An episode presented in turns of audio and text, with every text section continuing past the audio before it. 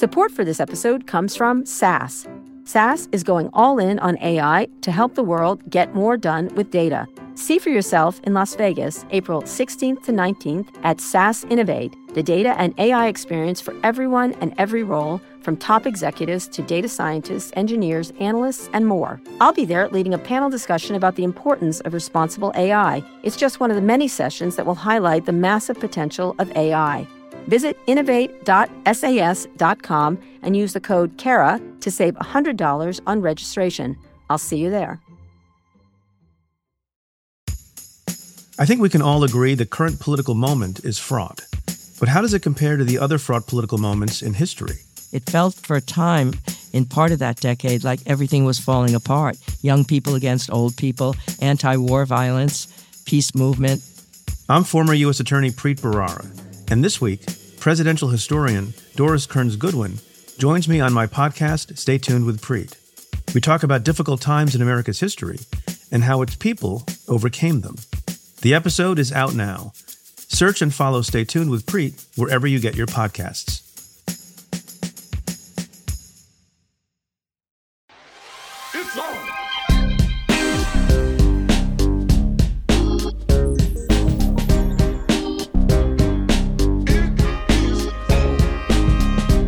Hi, everyone, from New York Magazine and the Vox Media Podcast Network. This is On with Kara Swisher, and I'm Kara Swisher. And I'm Nayeema Raza. Today we're talking about sports, which we rarely do. This whole week we're going to talk about sports, actually. We are, but we're picking the sports people we like. So that's how it's going to go here. it's about sports, but it's also about the regulation of sports and what we think about competition Mm-hmm. and equity, equality, and inclusion in many ways. Uh, we're going to have a conversation with Caster Semenya.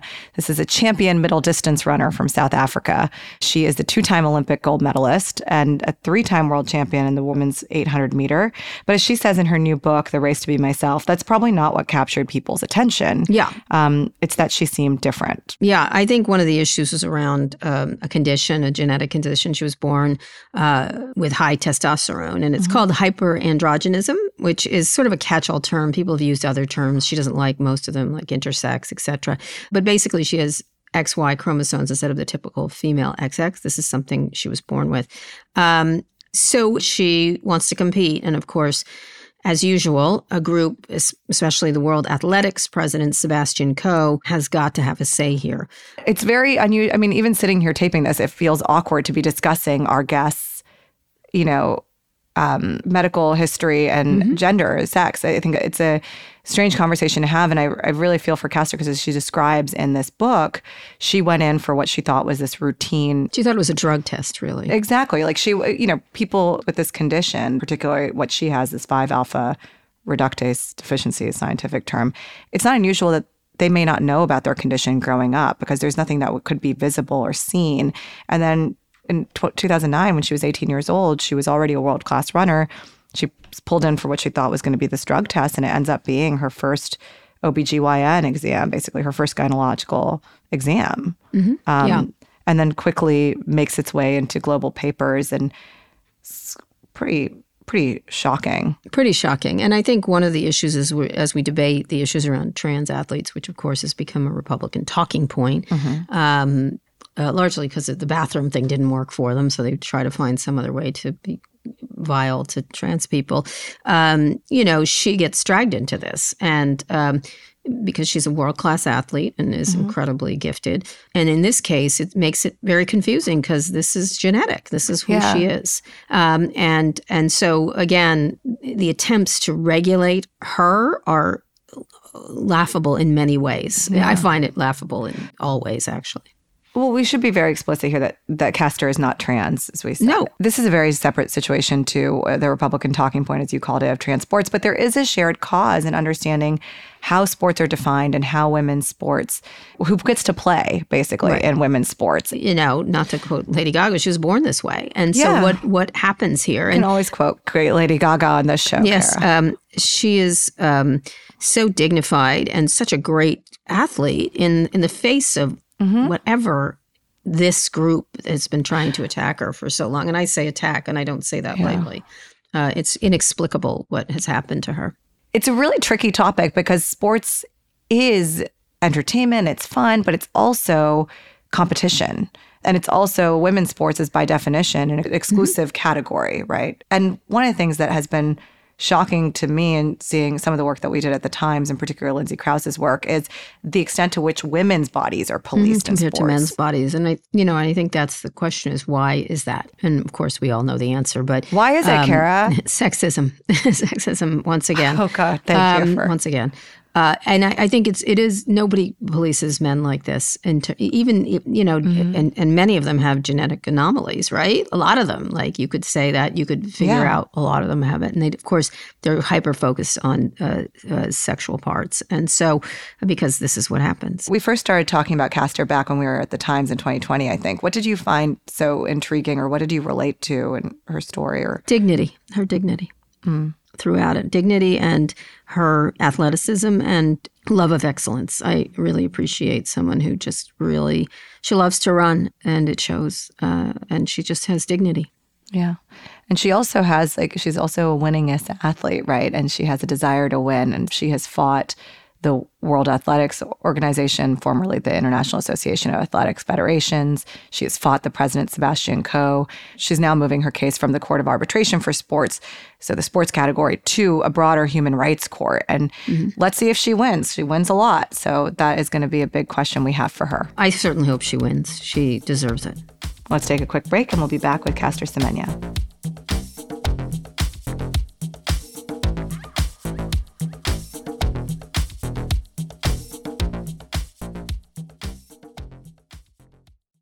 Dad works in B2B marketing, but I never really knew what that meant. Then one day, my dad came by my school for career day and told everyone in my class he was a big ROAS man. Then he just kept saying things like, the bigger the ROAS, the better, over and over. My friends still laugh at me to this day. I think it means calculating a return on ad spend. One thing's for sure I'll be known as the ROAS man's kid for the rest of my days. Why couldn't you just be a fireman or a lawyer? Why? You ruined my life, Dad. Not everyone gets B2B, but LinkedIn has the people who do. And with ads on LinkedIn, you'll be able to reach people based on job title, industry, likelihood to buy, and more. Start converting your B2B audience into high quality leads today. We'll even give you a $100 credit on your next ad campaign. Go to linkedin.com slash media to claim your credit. That's linkedin.com slash media. Terms and conditions apply. LinkedIn, the place to be, to be. Support for On with Kara Swisher comes from NerdWallet. You don't have to be a genius to start making better financial decisions today. It's not that sexy, but piling up lots of little monetary victories today can yield some pretty significant rewards down the line. The tricky part is knowing where to start. NerdWallet can help. Their financial experts have helped countless people find new ways to maximize every dollar they earn. Now the team is helping folks get more from every dollar they spend. NerdWallet lets you compare top travel credits side by side to maximize your spending. Some even offering up to 10 times the points on every dollar you charge. Their expert team of nerds did the work reviewing top credit cards so you can trust that you have the smartest one for future you. If I had better rewards right now, I would probably travel to Hawaii and be sitting on a beach and not talking into this microphone right now. I would be enjoying a Mai Tai, possibly swimming. Doubtful I would be surfing, but I would spend them all there. Wherever you go next, make it happen with a smarter travel credit card. Don't wait to make smart financial decisions. Compare and find smarter credit cards, savings accounts, and more today at nerdwallet.com. NerdWallet, finance smarter. Reminder, credit is subject to lender approval and terms apply.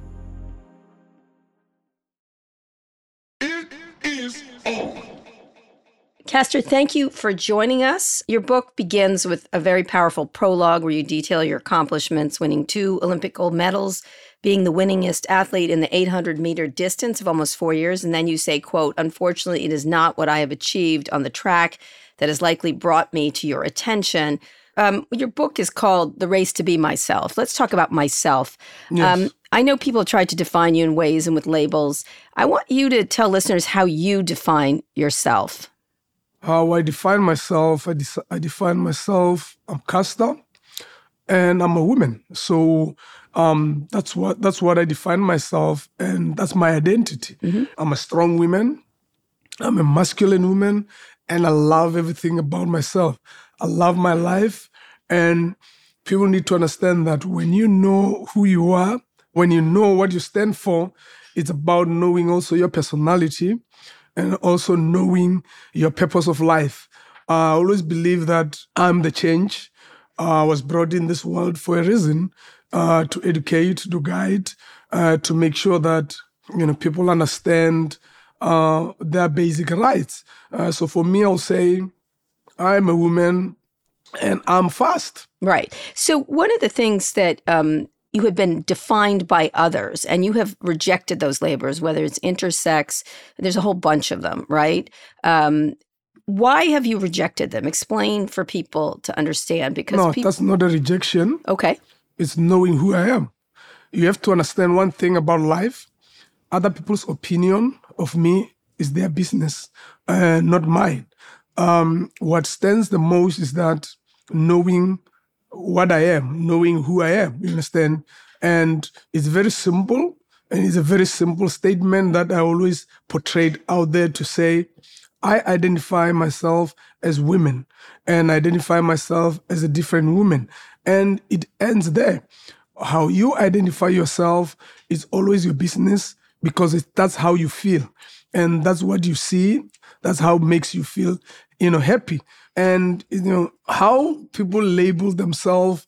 I always tell people it's it's up to them. It's their choice, and I can never let anyone define me. But I will define myself, how I see myself, how I see, you know, how I want to live my life. You get what I'm saying? So the definition of those labels, if it's that's how they see it, is that how they see it? It's a language that they use scientifically. It's okay. That's why even in the book I explain that Yeah, let me read that. Let me read that portion. The things I did not know about my body, I found out along with the rest of the world that I did not have a uterus or fallopian tubes. Newspapers reported I had undescended testicles that were the source of my higher than normal levels of testosterone. They went on to call me a hermaphrodite. In, in my culture, the term does not apply to people like me, but the world media forced a label on me, and that is what I'm called to this day. I talk a little bit about that, that, that this idea, first of all, that you found out yeah. with others um, and that it was forced upon you because i think it's a really interesting idea of why people felt the need to define you I think people, when they try to diminish you, they try to take you down. Remember, then I'm 18 years of age. I'm in the well stage. And when people are threatened by success, of course, they always come up with you know, ideas of trying to discourage you, try to make you feel like you don't belong. But I knew myself, I knew what I stand for. So even if people came and labeled me, say whatever they wanted us to say, remember it's their opinion, not my opinion. The mm-hmm. opinion of myself, it's me. It's what makes me happy. It's what drives me. So for me, I always say, because I remember I mentioned that I see it as a joke because at the end of the day, that has got nothing to do with me. That's their assumption. That's what they feel like it's right for them. But for me, no. No okay so when you were growing up i'm interested because you grew up in a conservative community um, your family accepted you were basically quote a tomboy i was called a tomboy when i was growing up it was not meant in a positive way in the united states at least Of course. I'm I'm remembering being told I had to wear dresses and um, play with dolls, and I threw the Barbie across the room, I know, I know. and I just Yes. didn't. And it was it was really um, it was sort of negative. For you did not experience that. No, no, your no. family. Remember, for me, uh, I've always been strong. I've always been fair. I've always been fearless. So uh, I I stood for what I believe it was right for me. And for me, there was no way if my mom does not tell me to wear a dress, I'm gonna wear a dress. You get what I'm saying? So for me, it has always been about me feeling comfortable uh, in what I want, no matter what dresses or what. If I wanted to wear a dress, I'll wear a dress, but it shouldn't be someone suggesting that Right. I should wear a dress. And that didn't happen when you were growing up. It did not happen, but I decided to wear a dress when I wanted to wear a dress. I remember when I moved to my grandmother's place, I was like, you know what? I want to experience, you know, this new life, see how it feels for me to be wearing dresses and like that. I wear those dresses for certain months and I feel like, you know what? This is not me. This is not what I like. I'll go back to wearing my shorts, you know, wearing my trousers.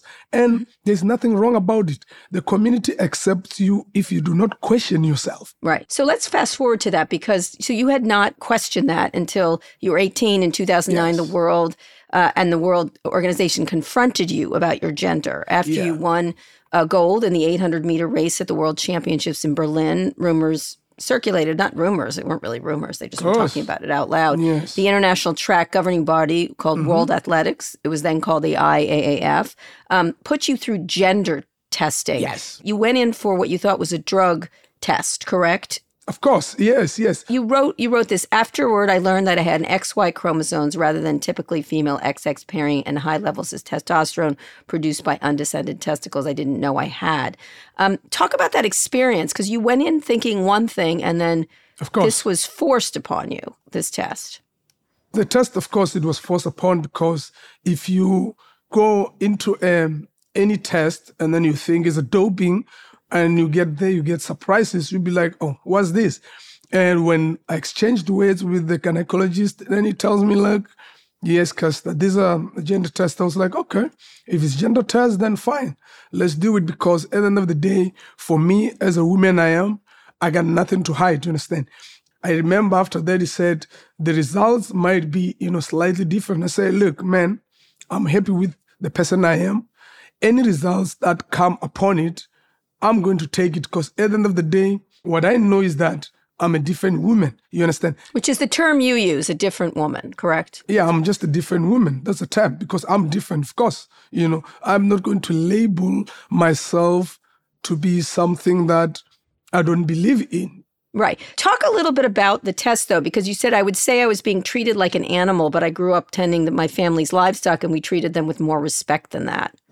when these results came out, uh, supposedly they say you know it was accidentally leaked. There's no freaking way you you can accidentally leak the results. It was released for a purpose, and the purpose about it was for them to get into my head to make me feel like I don't belong, to make me feel like uh, I'm in a wrong spot. Uh, you know, I'm not women enough. No, for me, having high testosterone level don't make me less a woman. For me, not having a uterus or not having a uterus, uh, excuse me, uh, does not make me less a woman. If I don't have a fallopian tube, it don't make me less a woman.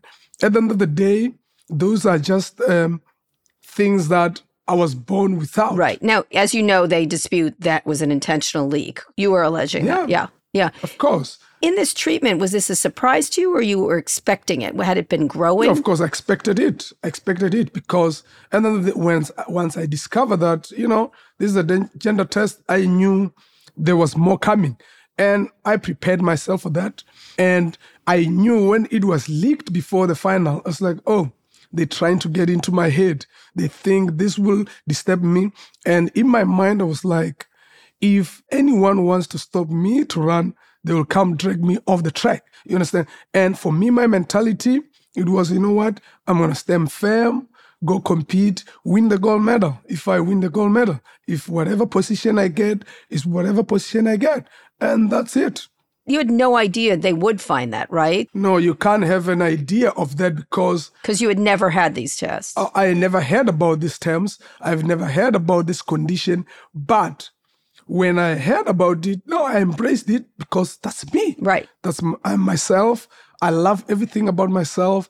And I told myself, I'll never change for anyone.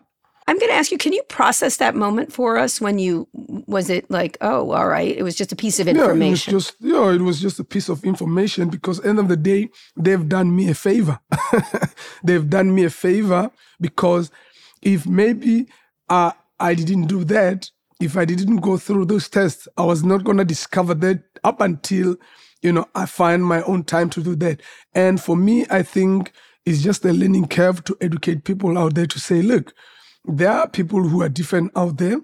There are people with differences, and you must just accept your differences and live your life. At the end of the day, you are not a mistake. At the end of the day, of course not. God created you for a reason. Mm-hmm. There is a purpose for your life. Live for your purpose.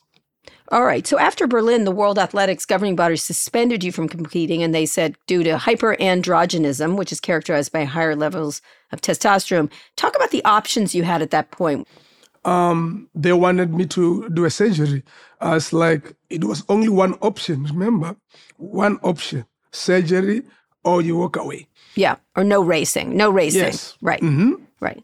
And I was like to to my team, I said, look, there must be other option than doing all these surgeries. And my gynecologist came up with um, an idea to say, look, yes, maybe we can have um, a treatment that she can do. And then we went down. That was in consideration. This is hormone therapy Yes, there's hormone therapy to bring the levels of to, testosterone to take down. the level down. And it was agreed that I must be 10 or below. You understand? And I was like, okay, I'll try it. And then they gave me that six months. And we immediately jumped into it. And we tried to make it work. And then it worked. Then they got me back to competition. Then between those years, that five years, we did that. Yeah, but it was a sacrifice because you do things out of desperation because you still want to be in the game. You still want to be running again. So for me, I did it because I wanted to run. It's not just because I wanted to take this medication to do anything. Nonsense. I wouldn't do that if I wasn't desperate to get back to the track. Okay, so you took six months for the drug to settle in, but you kept racing. And you said you were never the same after Berlin. It did get into your head and your body, and that you weren't the caster your parents knew and raised. Um, and you wrote this How do you explain how it feels to be recategorized as a human being? That one day you were a normal person living your life, and the next day you were seen as abnormal. Talk about the impact of the drugs on you. But the impact of the drugs, you know, they were awful. Uh, they often make me sick.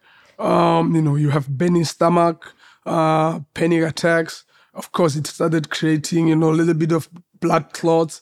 You can't sleep. You're always stressed. You have this anxiety. You're never happy. You know, you're just unhappy every day.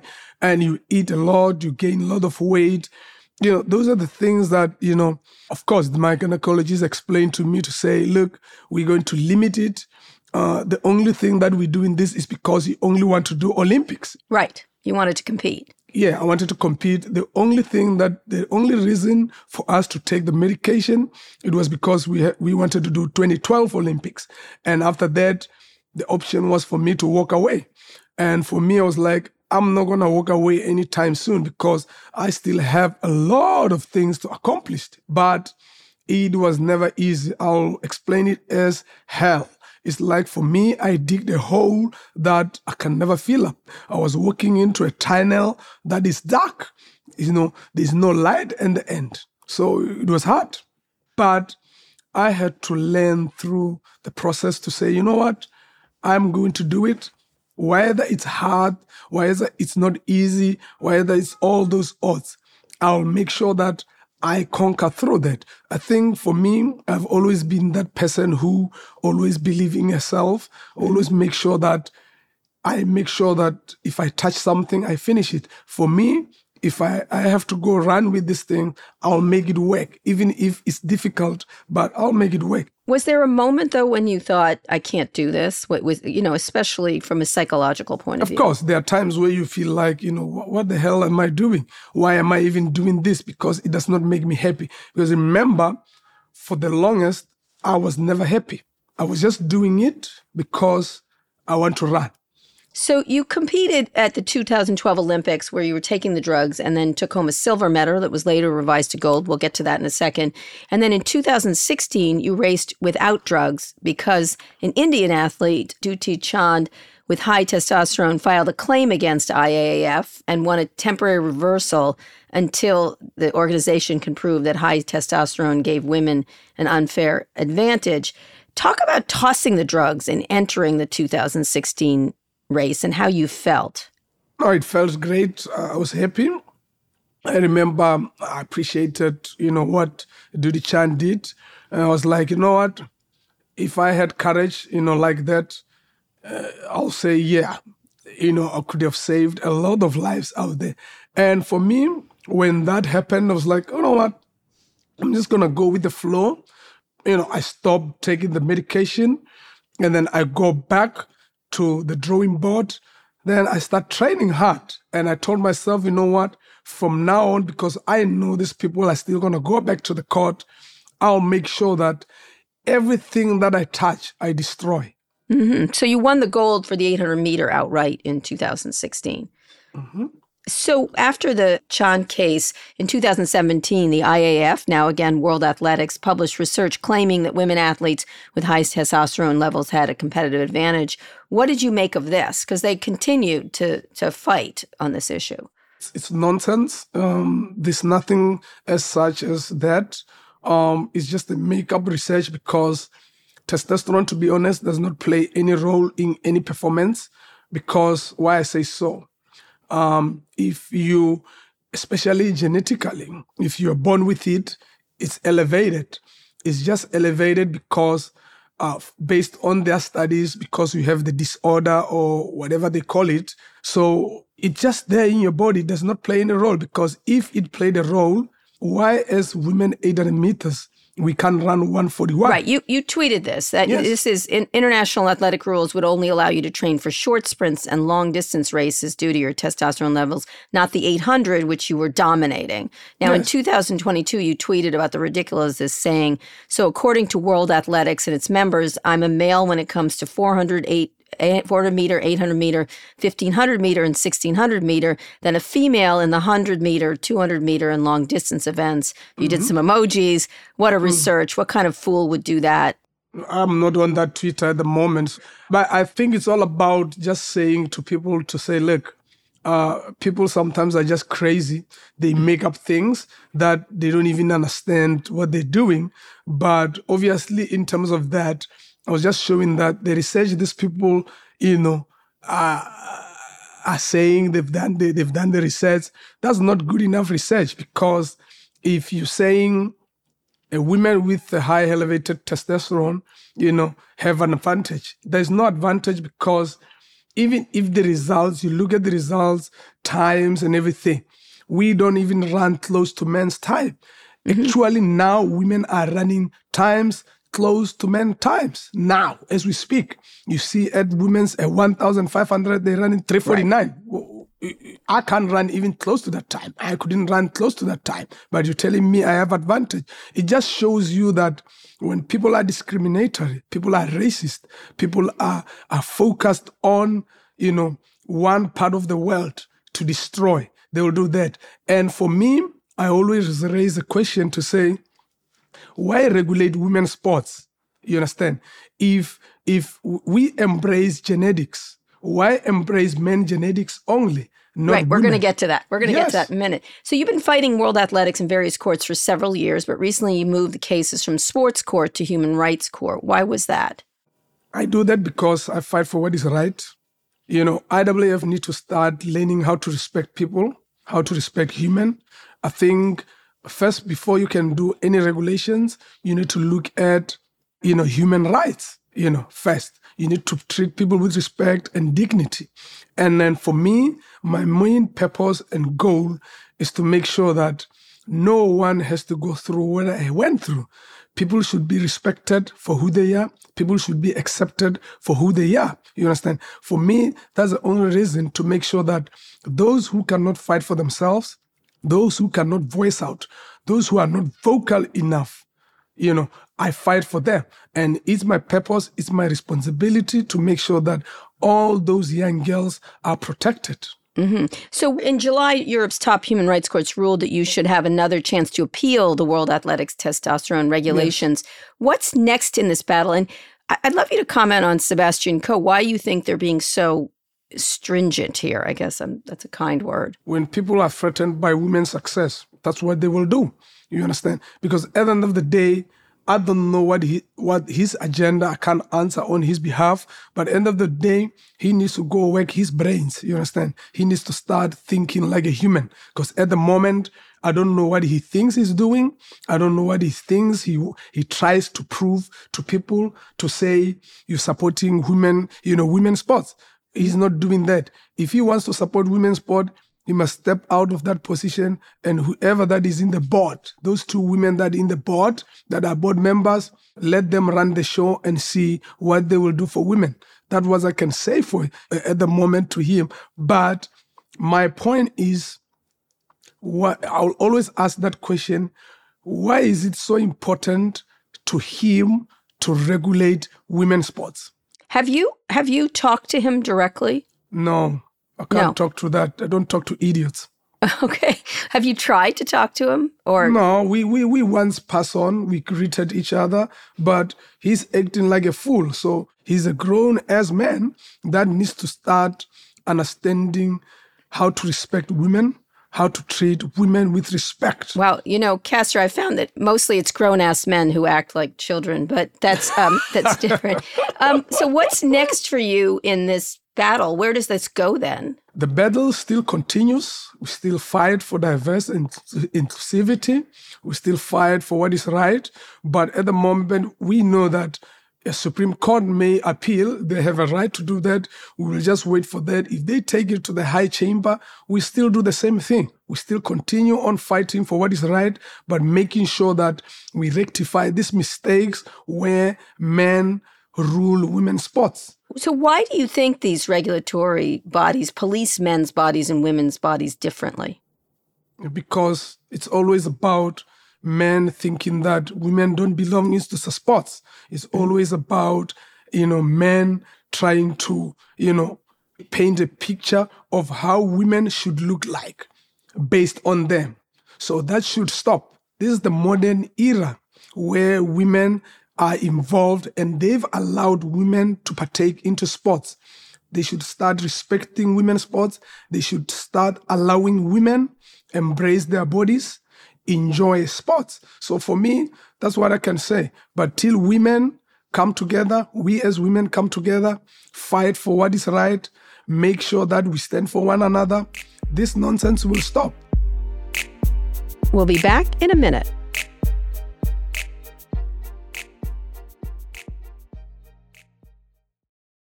Support for this show comes from Virgin Atlantic. Travel can be stressful. I don't think that's a controversial take. Sure, we all love taking a vacation, and that moment we finally get a chance to relax, but we're always so focused on the destination that the journey just feels like a means to an end. Well, what if it wasn't? What if the time you spent getting there was just as enjoyable as the vacation itself? That's what Virgin Atlantic believes. That's why they offer loads of special extra touches that make your trip one to remember for all the best reasons. Picture this you've made it to the airport, checked in your bags, and finally have a moment to settle in before takeoff. If you're flying upper class, you could be putting your feet up in a Virgin Atlantic clubhouse at London Heathrow with food made fresh to order and champagne delivered straight to your table with a tap of a QR code. I mean, it's rude not to, right? Once you're in the air, the experience continues with deliciously different dining, seriously comfy seats, and the best crew in the sky by miles. Check out virginatlantic.com for your next trip and see the world differently. Support for this show comes from Ramp. Are you overwhelmed with managing your business expenses, vendor payments, and accounting? Is your finance software just not cutting it? Or maybe you're just looking to cut all that wasteful spending? Ramp could be a total game changer for you and your business. Ramp is the corporate card and spend management software designed to help you save time and put money back in your pocket. Ramp gives finance teams unprecedented control and insight into company spending. With Ramp, you're able to issue cards to every employee with limits and restrictions and automate expense reporting so you can stop wasting time at the end of every month. Plus, Ramp is easy to use. You can get started, issue virtual and physical cards, and start making payments in less than 15 minutes, whether you have five employees or 5,000. Not only that, but Ramp can save you money. They estimated that businesses that use Ramp save an average of 5% the first year. And now you can get $250 when you join Ramp. Just go to ramp.com slash Kara, ramp.com slash Kara, R-A-M-P dot com slash Kara. Cards issued by Sutton Bank and Celtic Bank, members FDIC. Terms and conditions apply. So you've tried to, uh, interestingly, I, I really want to read from your book. Um, you've tried to equate your biological differences with other genetic gifts of athletes. Let me read from the book. Yet they thought nothing of cheering on the seeming inevitability of wins by genetically gifted athletes like the sprinter Usain Bolt, who boasted a stride that's far longer than his peers. No one suggested Michael Phelps's dominance in the pool was unfair and he should have to take medications to ensure that he produced just as much lactic acid as his competitors or have surgery to fix his hypermobile joints. Do you think there's anything different about gender because it's more complex or just more one more physiological feature? I don't think there's no differences when it, it comes to that because we all build differently. If you look into sports, only men should be the ones who are gifted, should be the one who embrace their genetics, should have all these supernatural powers. But then women, when you're born with your differences, maybe high testosterone, it may be whatever it is. There's something wrong about. At the end of the day, sports can never be fair sports has never been fair because mm-hmm. we all come from different backgrounds. Genetic back or, or different genetic advantages and all of us genetic and, and, advantages. So that means when you are a different woman you are not woman enough. Right. But when you are a different man you are men enough. You, you, you get what i'm saying? Should world athletics be the definer of women's sports no, and, and, or who should define it? We as women we should define that they must allow us to come in, have discussion for us to have a say as women, not them getting to a final decision to say this is what women should be considered. This is how women should look like. At the end of the day men and women we come with their own with our own differences. But one thing that i know is that we are all human we are all here for one purpose, one common, you know, goal is to entertain people in sports. Sports is meant for entertainment, nothing else. So, given women's sports is an inherently protected category, can and should it be inclusive? Women's sports, by definition, is exclusive. Yeah, but why should we protect women's categories? That's my question. What's the reason behind protecting women's category if we say sports is for all women? Right. Regardless of what women, because if you are born a woman, you are considered a woman. Don't come here to me with biology telling me because of you have high testosterone, because you have low estrogen, or you have, you know, you don't have uterus, you don't have fallopian tube that does not make me less a woman. Right. So do you think they, they have talked, World Athletics has also talked about a separate inclusive category, possibly in the future, separate from women's and men's sports. Do you think that's a good idea? That's never going to be a good idea because you can't categorize women. Why categorizing women? They must go start with categorizing men by their size, by their height, you know, by their length of their arms and all those things. If they can do T1 to 10 to 20, I'll respect them because they're cowards, they always come after women because we as women, we are not designed to be great. We are designed to carry babies. We are designed to cook for them. We are designed to iron for them. That's how they define us as women. Just because now we're coming into sports, we're coming and we're equivalent to them, we're doing great things, we're breaking records, it's a problem. So it should get into their mind to say, if we're saying sports is for all, do that. And if you want to regulate, come, do sanction events, come, and we must be in the conferences, hear us out, how we feel about how you treat us as female. So it's obviously become a hot button issues and and many people I'd be curious to see your story as something about trans inclusion also in sports which um, let me be clear. Um, you're absolutely, it's a biological issue with you, mm-hmm. but you, you, share a lot with the cause of trans athletes of um, in that you're gender nonconforming, is how they would describe you, but it's completely different. Talk a little bit about how it represents it, because it's such a hot button issue here in the United States, for example, and has really gotten traction. That's, for me, it, it would be unfair for me to talk on behalf of trans you know, community. I don't have a problem with trans community. I love them. I love them as my own. But at the end of the day, we need to have a definition between, we draw a line between biological and transition. It explains itself. And I can't go further than that. But I support them. I think they're special. I think, of course, they should be included in sports. And if you talk about regulating I can't say anything about how to regulate because I don't know how to do that. But what I know from the bottom of my heart, I support them, I love them, and I think they should be included in sports. You know, those who think they, they're the best in regulating, they need to sit down with you know trans community and discuss the issues rather than disrespecting them. So the world is a different place than in uh, 2009. Obviously, youth culture has become more accepting of gender differences, certainly. Mm-hmm. Although it does feel like we're also moving backwards. Do you overall think we've moved forward or backward? We are not moving forward because when it comes to that, especially in women, we are always suppressed. People suppress everything that women do instead of allowing women into sports to lead allowing women into everything, maybe political or anything. We are not given opportunities to govern. You understand? Only thing that we're being given is just to be in the mix. It's all about gender equality based on the number of women that should be in.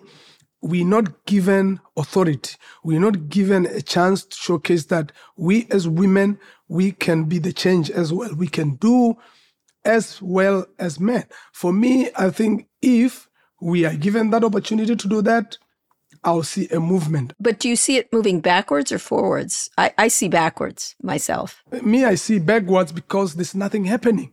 It's, it's just all about talks, talks, talks, talks. But we as women, we need to just be there for a picture to be part of it. But when it comes to us making decisions, no, it's backwards. We're moving backwards. There's no improvement.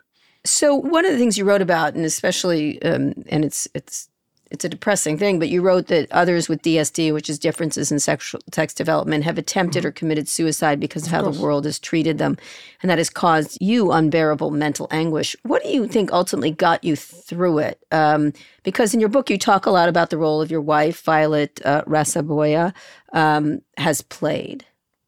I think uh, when you are in a situation like this, you, you, you're going to need uh, strong love and support. You're going to need people who appreciate you, people who will make you, make you feel special, people who make you feel your existence, you know, means a lot. You understand? And most of time when we go through these times, you find yourself alone, you find yourself isolated, you find yourself, you know, in a space where you can't even communicate with anyone. You understand? And that leads to a mental problem, you know, mental disturbance where you start thinking of even taking your life and all doing that. But if you are surrounded by people that you love, basically if your wife or your husband or it may be, and that love and the support that you get, it, it strengthens you, it keeps you going, it makes you to feel like there's still a reason for you to live. So, what what has motivated you more? I recall when I was called a tomboy, it was anger. I was pissed off. I was like, it made me so angry rather than anguished. I was sort of like, yeah, really, uh, kind of, of thing. Course. Some people are motivated by support around them. You are more motivated by what, if you had to say? Would it be anger or determination or? For me, uh, I think for me, I, I get motivated by rejection because I, you know, when you reject me, it shows that I'm the best in the game. There's something good I'm doing about myself because sometimes people they're scared of rejection. For me, I like being rejected because it helps me build myself. It helps me go work hard. It helps me go improve whatever I need to improve, you know, in life. It helps me to also want to be the change, you know, to bring change. Also, it helps me to treat people with respect, dignity. It helps me how to love, you know, how to care, you know, and how to support. It does not mean because I'm being rejected by two people. Two person in the world that rejects me, it means nothing to me. I'm being loved by 98. So why should I care about the 2% that is going to tell me you are a man? A 2% that's going to tell me you are not woman enough. No. 98% is telling me, Caster, you look beautiful. We like you the way you are. That should motivate you. That means when you are rejected, that's where you turn that into positivity because it's just that small negative thing that can just turn things into wrong. But for me, I cannot allow that. It makes me feel good. It makes me feel present. It makes me feel valuable. It makes me feel that I matter the most because people talk about me. Even if they talk bad, I don't really care because Right, I know what I stand for. So you have two baby girls. I have Yes. children. I have four kids, but two of the same age of, as yours. One born last year. So congratulations, by the way. Mm-hmm. Thank you. Um. I try to think of who motivates me, and I would say it's my kids. Of course. Are, are you hopeful or hopeless for the next generation's ability to be themselves? No, I'm hopeful. That's what I'm teaching to my kids, um, as well as now I'm a parent. Those kids, they teach me how to be a good parent. They teach me how to love. They teach me how to care, how to appreciate, how to accept, you know, all those things. But most important thing, they teach me how to make them happy. You understand? But what I'm going to do is to make sure that I support my kids in anyhow. It does not matter what. And I'm going to allow them to explore themselves. I'm going to allow them to be who they want to be. Do they run? Not yet. They're, they're doing swimming. Uh, I hope they don't run. Why? Why? no, I don't like it for them to be in a sports that I've done and then do the sports that I've done, how I've been treated in the very same sports. Yeah. As they are women, I don't want them to go through that. Yeah. But if they want to run, I'll definitely welcome that. I'll, I'll I'll help them to become the champions that they want to be. But at the moment, is that I hope they don't do athletics. Well, they can run in circles. T- Toddlers run They can circles. run in circles. They can run with me. They can Yeah. do training with me. But Yeah.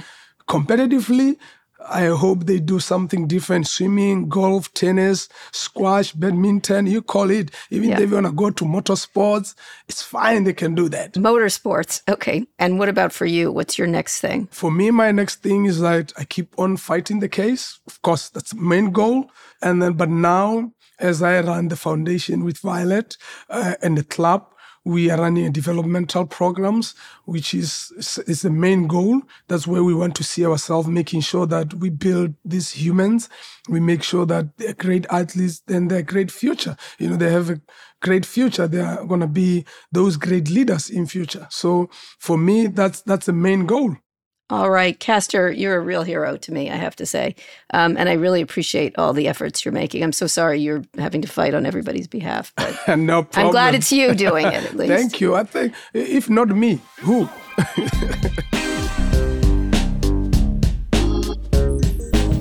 really appreciated two things in that conversation. One was the intersectionality of the causes that Dutee Chand's fight connected with Caster's fight, that Caster's fight, which is not the trans fight, does connect with this broader push in, for inclusion in, in US sports.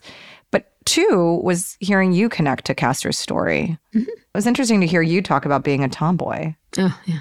I didn't know that was such a negative term. Oh, my God. It was terrible. When I was growing up, a tomboy was a really cool thing. No, No, no, Joey no. from Dawson's Creek, or no, it was not cool. well, you made it cool, Kara. Yeah, I guess. No. What are you, a boy? So many times. What are you, a boy?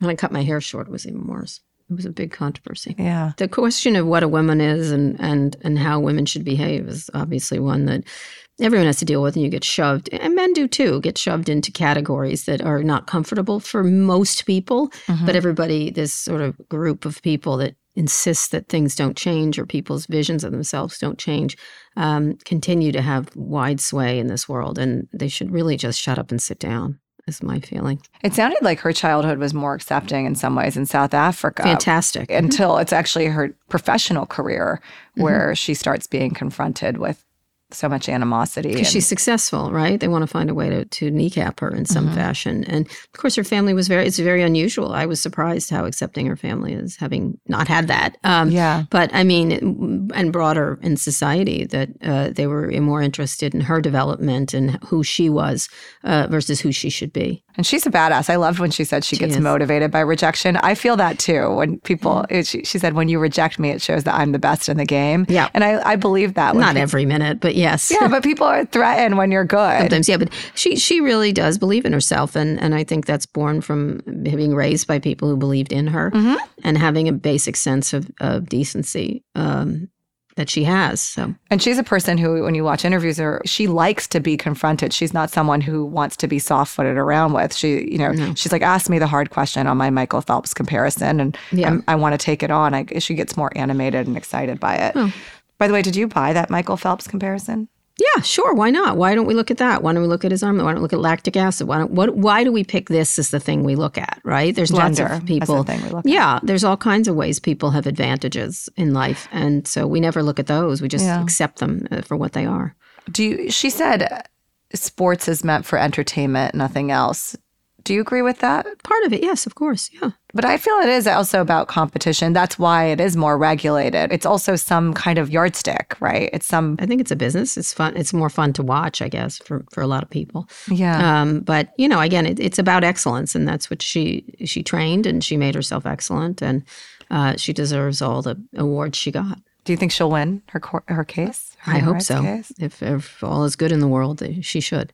Well, she has many supporters, but uh, including you, it sounds like, but also has very loud critics, including tennis great Martina Navratilova. And uh, we actually are going to interview Martina on the topic of inclusion. She's been an outspoken critic on on greater inclusion in women's sports. That interview will be coming out on Thursday. Yeah, that'll be interesting. Someone who suffered from a lot of uh, attacks on seeming mannish. She was much attacked for her size and her incredible athleticism um, when women's tennis was a much more dainty affair. Yeah, so we'll have to understand how she reconciles those 2 her past and and her current positions. So that'll be out Thursday. And in the meantime, Kara, want to read us out? Yep. Today's show was produced by Nayeema Raza, Christian Castro Rosell, Kateri Yoakum, Megan Burney, Claire Tai, and Cody Nelson. Special thanks to Kate Gallagher and Lindsay Crouse. Aaliyah Jackson engineered this episode. Our theme music is by Trackademics. If you're already following the show, you'll be running until you're 80. If not, join Motorsports. Go wherever you listen to podcasts, search for On with Kara Swisher, and hit follow. Thanks for listening to On with Kara Swisher from New York Magazine, the Vox Media Podcast Network, and us. We'll be back on Thursday with more.